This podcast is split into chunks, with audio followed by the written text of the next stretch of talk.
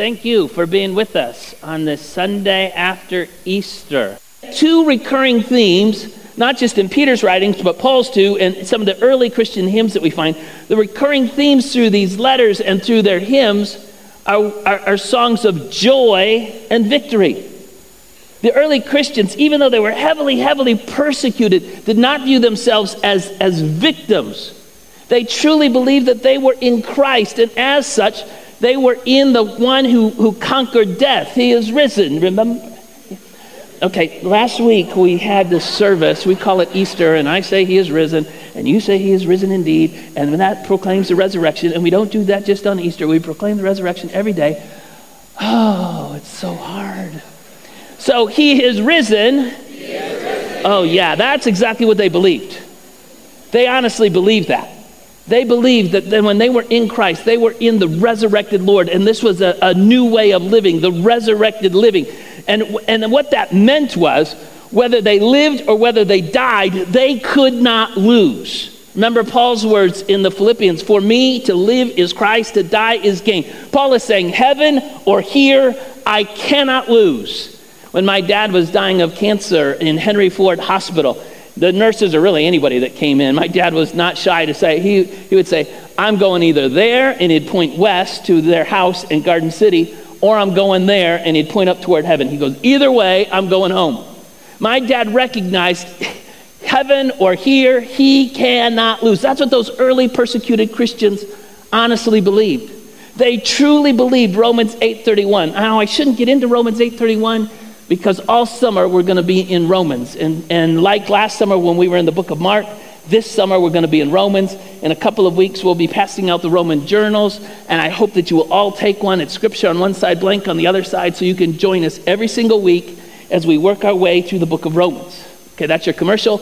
And I'm spilling the beans right now with Romans 8:31 because those people lived in the, in the, in the belief, the idea of Romans 8.31 that Paul is saying. You know that verse. If God is for us, who can be against us? They believe that verse. They believe that is true. Do you believe it? And let's say it all together. If God is for us, who can be against us? If God Almighty the, the, the King of Kings and Lord of Lords, the defeater of death, the Alpha and Omega, the beginning and the end. If Jesus Christ is for us, then who in the world can be against us? Now, make sure you understand what Paul and Peter are not saying when they believe and they embrace such teachings. They're not saying that no one can be against you. Paul and Peter, Peter in this letter, is, is, is sitting in a Roman prison. Peter is saying he's calling it Babylon because he can't even mention the name of Rome. Paul and Peter will be executed for their faith. So he's not saying that no one can be against you. And the early listeners, readers of these letters, aren't hearing that no one can be against me, that they would never be treated poorly, that, that, that, that people would not gossip about them or hurt them or persecute them, that life would always be easy. That is not what they're saying here. What he's saying is they all understood the words of Jesus. And the words of Jesus in Luke chapter 6 say, Blessed are you when people hate you, when they exclude you, when they insult you, when they reject your name as evil because of the Son of Man. He said, gonna, You're going to have problems. So, Paul in Romans 8 and Peter in 1 Peter is not saying you'll never have problems. He's, they're not saying don't be shocked when, when, when trouble comes your way. Don't be shocked when people lie about you or, or gossip about you or any of that other junk. Sinners are going to act like sinners. I think sometimes we forget that. People who don't know Jesus aren't going to be displaying the fruit of the Spirit like they, they would if they did know Jesus. Hurt people, hurt people. And so don't be shocked by that. We, we constantly say, Jesus transformed us. Jesus took me from this to that, and Jesus worked a miracle in my life from here to there. Well, people who have not been transformed by Jesus, they are not going to display the fruit of the Spirit all the time. Don't be shocked by that. Don't complain about that. Pray for them. Pray, pray, pray for them. What is shocking is when people who claim to be Christ don't act like Jesus. Now that that's what we should be shocked by.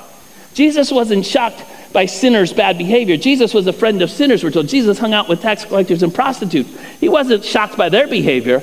He was shocked when the Pharisees, the ones who claimed to be close to God, when the Pharisees didn't behave in a godly manner. That's what shocked him. That's what upset him. So Christians, don't be, don't be shocked when, when sinners act like sinners. Pray for them. Be kind to them. Befriend them. Be like Jesus. Okay, that's a little tangent, but we'll get back to Peter.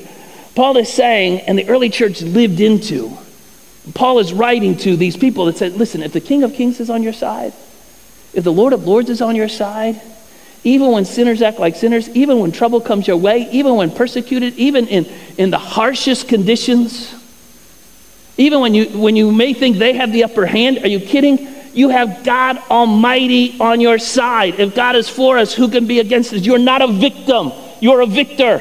God is with you. You are not a victim. God is with you honestly, I think too many Christians these days, they take on this victim mentality. Oh, the world is terrible and life is terrible and you know, it's hard to be a pastor. It's hard to be a Christian these days. It's, I'm being persecuted. I heard a quote from a missionary who's in a part of the world, one of those creative access areas where Christians truly are being persecuted, where Christians, if their faith was known, would be, would be either, either mishandled or mistreated or murdered. And he said this about American Christians during the pandemic. He said, just because you can't buy toilet paper doesn't mean you're being persecuted. And I think he's right. The early church, even as they were heavily persecuted, they never, ever believed themselves or looked at themselves as victims. They realized that if God is for us, they were victors whatever the odds, whatever the foes, if God is for us, I'm a victor. And so that's who Peter's writing to. Heavily persecuted Turkey, Greece, Albania, in that region. But they weren't victims, they weren't hiding under a rock. Peter's letter to them doesn't say, Oh, brothers and sisters, just hold on till Jesus comes and sweeps you home. He's not saying that. In fact, he's saying just the opposite of that. He's saying we got to get out there. We've got to use the gifts and the things that God has provided for us. We've got a job to do. This is what he says. Here's our key verse. Finally, we got to it. God has given each of you a gift from his great variety of spiritual gifts. Use them well to serve one another. Let me read that again. God has given each of you, every single one of you, all of us, underline that if you're using a real paper Bible each of us a gift from his great variety of gifts. Don't sit on them. Don't, don't, don't, don't, you know, do nothing with them. Don't just hang on to them till Jesus comes. No, Jesus is the victor. So use them well to serve one another. Let's dig into that a little bit. To this persecuted church, Paul is talking, or Peter is talking about service. Again, we called this our Together Sunday. We've taken communion. Our youth band, our, our poor choir, they, they sang for six services last Sunday or last weekend. And so we said, You need a break. And so thankfully, our youth band, uh, they do a great, great job. Peter's words to the persecuted church in the first century are also good words for the pandemic church in the 21st century. And his, and his words are the messages, if I summarize that, is just don't sit around and do nothing. That includes us in here, that includes you folks at home. God has given each of us, every single one of us, a gift from His great variety of spiritual gifts. Use them well to serve one another. God is the one who has given these gifts. Our gifts, our talents, our abilities are from God Almighty, period. Peter said it. God has given each of you a gift. Now, before you say, before you say, oh, I don't know my gift, I don't know what I can do, blah, blah, blah. Hold on, we're going to get there in a second. Let's talk about God first. God, God, God has given us a gift. Do you remember the story, the Old Testament story of Gideon in Judges, Judges chapter 6? The Midian army is coming against the Israelites. The Bible describes them as um, a swarm of locusts. I don't know how many soldiers are in a swarm, but it's a lot. And so Midian, or, or so Gideon has gotten Midian. Gideon has gotten 32,000 troops. Now, we don't know exactly how many Midianites are there, but the Bible tells us at the end of the story that 120,000 Midianites are, have died. So, at least, probably more, but at least there's 132,000 Midianites. And Gideon has 32,000 Israelites. So, if you're good at math, you realize that it's four to one odds. Not very good odds. And, and so, God comes to, to Gideon and says to him, Listen, you have too many men for me to deliver Midian into their hands. And I think Gideon probably said, Excuse me, Lord, um, I, I, my hearing is just a little off because I could have swore you said we have to. That's four to one odds, God. Four, there's four Midianites for every one Israelite. I could have swore you said you have too many men. Well, you meant you need to go find some more men, right? No, no, no, no, you heard me right. You have too many men. And, and then he goes on to say, I cannot deliver Midianites into the hands, or Israel might boast against me. My own strength has saved me. God is saying, listen, listen, Gideon, you need to whittle it down. And so he whittles it down. He, he they lose 31,700 troops. So they go from 32,000 to 300. If you're good at math, you now know it's 400 to 1 odds. 400 to 1 odds. Who in their right mind would think it's 401 odds? And God is saying, listen, what I want you to do, I want you to have this victory, and I don't want you to boast about who, I want you to understand exactly who's giving you this victory. If you had four to one odds, you might say, oh, well, those Midianites are tough, but come on, they're Midianites. I could probably beat them with one hand behind me. God, thanks, you helped us a little bit. We probably could have beat them if we had enough time. So thanks, God, thank you, thank you, thank you. You helped us, you did your part. But boy, look at what we did, four to one odds. But with 300 troops against 120, 400 to 1 odds. And get this, get this. God didn't hand those 300 soldiers, you know, Uzis or AK 47s or bazookas or tanks. You know what their fighting utensils were?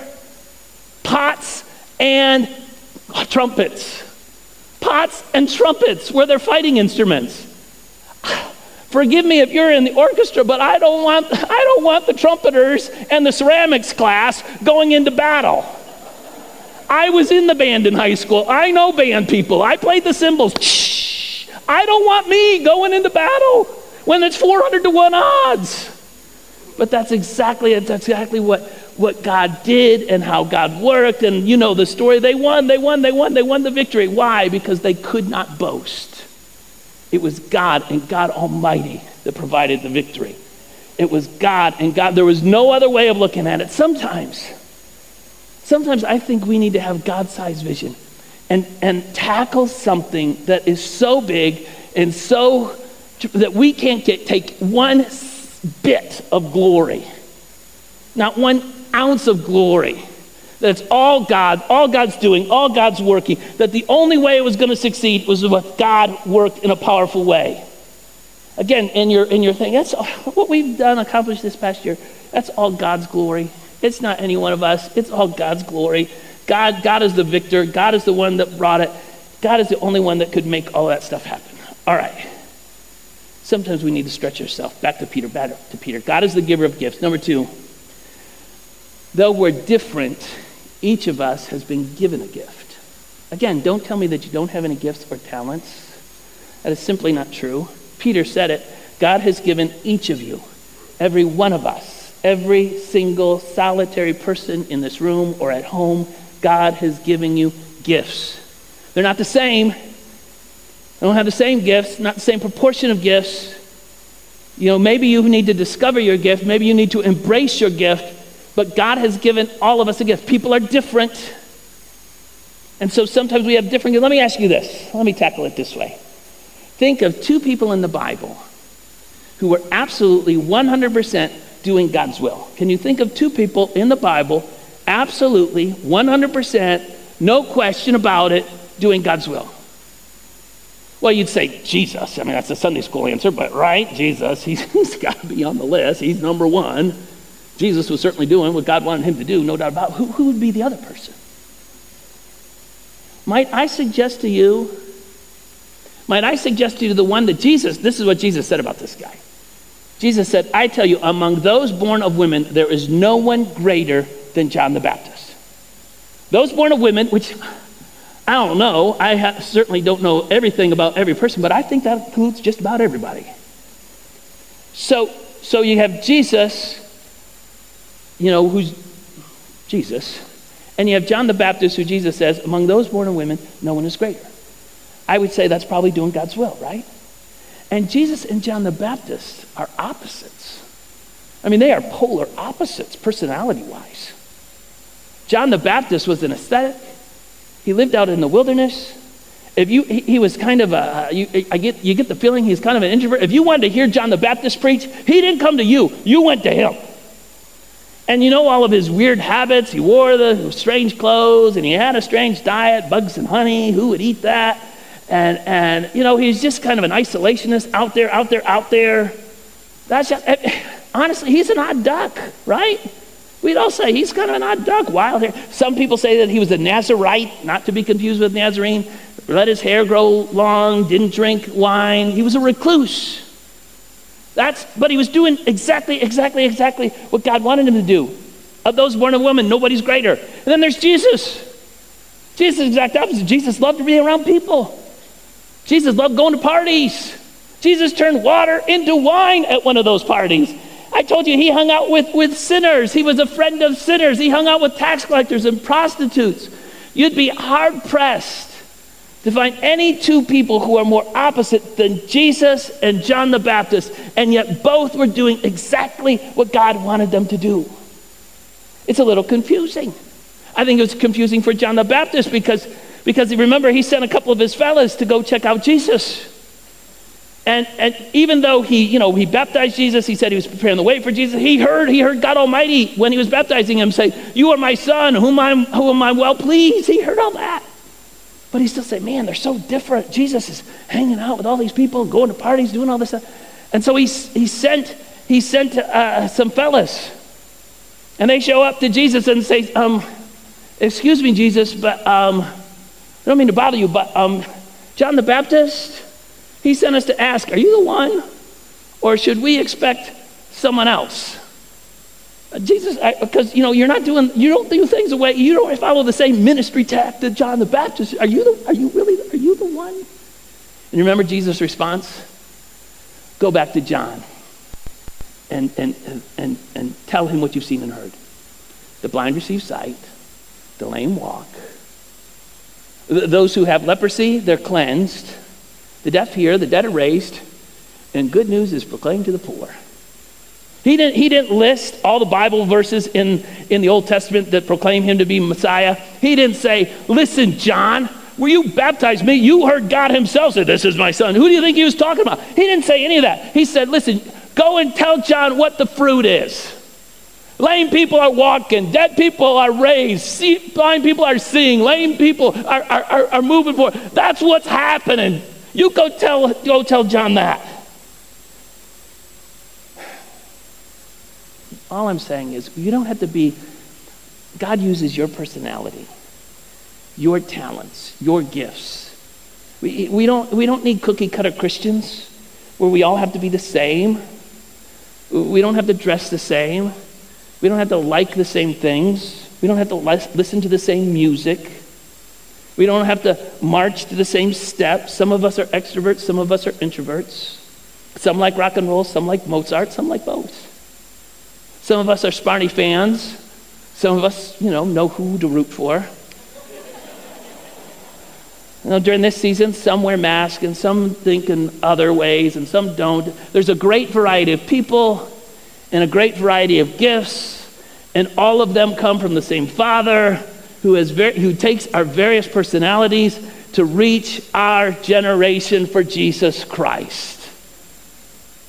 So God is the giver of gifts, and there's a great, and He's called each of us, each one of us can use those gifts. And there's a great variety of gifts. Did you notice that? God has given each of you from His great variety of spiritual gifts. Again, your gifts may not be the same as my gifts. Our personalities are different, but everyone has been given a gift.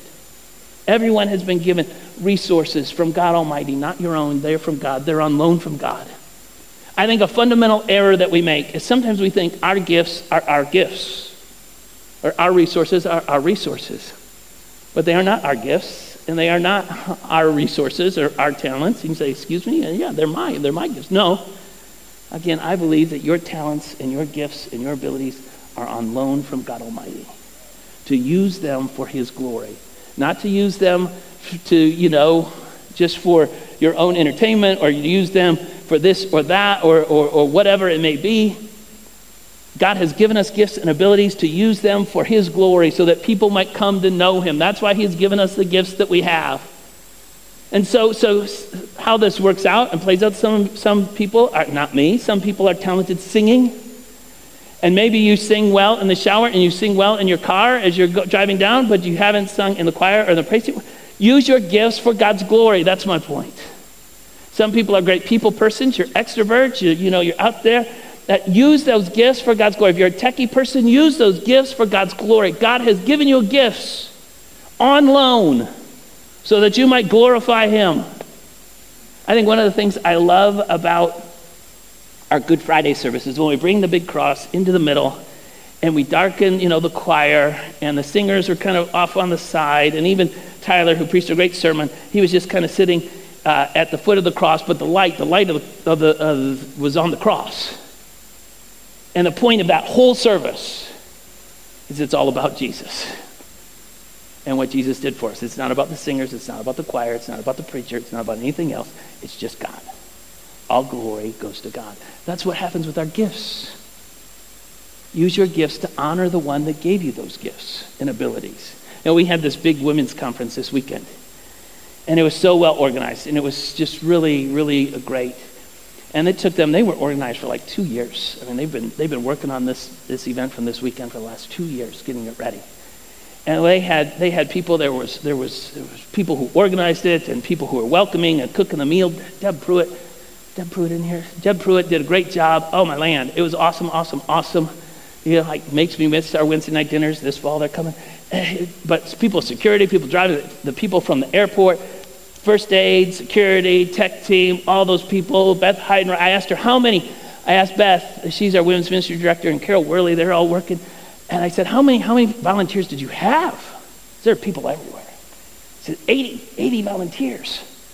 I said, wow, that's awesome. And you want to know what? So for you, if you're one of those 80 volunteers, let me tell you this. Four people, four ladies that were here accepted Jesus, and one lady online accepted Jesus. And so that's that's good. All of heaven is rejoicing, you know, and so it was worth worth their effort. They had a prayer team that was praying, praying, praying, and you know, for, for weeks getting ready. Things happened because of prayer. And let me just not just for you know, do you know here, let me oh my, we got a baptism and I got eight minutes. Okay. We have men's prayer on, on, on Saturday mornings, and there are at, at 8 o'clock Saturday morning, and there are four fellas that are there. Jack is there, and Gary is there, and Bob McCarthy. I don't know if Bob's in this service or the next one, uh, and me generally. And we pray. And anybody can come, but those fellas, those four, us four, are always there. And it doesn't take us long. We, we, don't, we really don't talk about, you know, stuff. We just come and we say our hellos and greetings and, and then we pray. We pray for the church. We pray for the services. We pray for the pastoral staff. We pray, we pray, we pray, we pray. And then we go. Those guys' gift is being a prayer warrior. I wasn't going to say that. This is all, this is all somewhat tangent. We need more prayer warriors in this church. Can I just say it that way? Can I say in a church our size, we need to have more than four fellows showing up on, eight, on 8 o'clock on, some, on Saturday morning praying for this church? These three guys, these three guys, you know who they are? They, they go by Jack and Bob and Gary, but what they really, their names really are, I don't know, there's, there's three of them, so how you mush it into two. They're Aaron and Hur. Remember Aaron and Hur? They're the guys, they're the guys that held up Moses' arms when the attack and Moses' arms went down. Then the Israelites were losing, and Aaron and Hur went, one got one arm and the other got the other arm, and they lifted them. That's what those three guys are for me. They're holding me up. And, and, and sometimes you, you, you uh, people say, oh, Pastor, that was a wonderful sermon. No, it, it, it's not me. It's, it's because Jack and Gary and Bob, every Saturday morning, rain or shine, even when I'm not there, yesterday I wasn't there because I was here at the, at, the, at the women's event, they're praying. We need more prayer warriors. That's a gift. That's a gift. Every one of us, you at home, every one of us can be prayer warriors. All right, back to our regular scheduled programming. Uh, not all our gifts come in the same proportion. All of us have been given a gift, great variety of gifts. And then this, okay, this is the main point of the sermon, and I've got less than five minutes because we still got to baptize a couple people. All right, here it is. God has given us these gifts for one purpose, one purpose only to serve one another. That's the purpose. That's the whole point. God Almighty has given us gifts So, not so for our own sake, not for our glory. He has given us gifts so that we might serve, serve, serve one another. We haven't been given gifts for any other purpose but for that God's glory and recognition. And so the big question is are you using your gifts? Are you sitting on them? Jesus told us that at Judgment Day, the king's going to look out at the crowd. And to those who served him well, you remember, you remember what the king's going to say. Well done. He's not going to say, well thought. He's not going to say, well, well, I know you wanted to. He's not going to say, well, I know you said when you got around to it. No, he's going to say, well done, well done, well done, my good and faithful servant. Well done. Are you using your spiritual gifts, your talents, and abilities so that the master will say to you, Well done? Listen, servants isn't a requirement for salvation. The motivation to serve is not so that we might be saved. We don't do something in order to get God to love us more. God already loves us as much as God can possibly love us. From the, from the bottom of our feet to the top of our head, God loves us. God loves us. He can't love you anymore. But what our service does, it, it displays our response to that salvation. It's a response to that tremendous love. Because of what Jesus has done in me, because of the transformation that has taken place in me, every part of me, my, my, my, my voice, my heart, my soul, my treasure, my talents, my gifts, my abilities, my everything, my all, because we believe in full salvation, my life in totality is made new by the creator of the universe. And my response to that is to use those gifts and abilities that he's given me.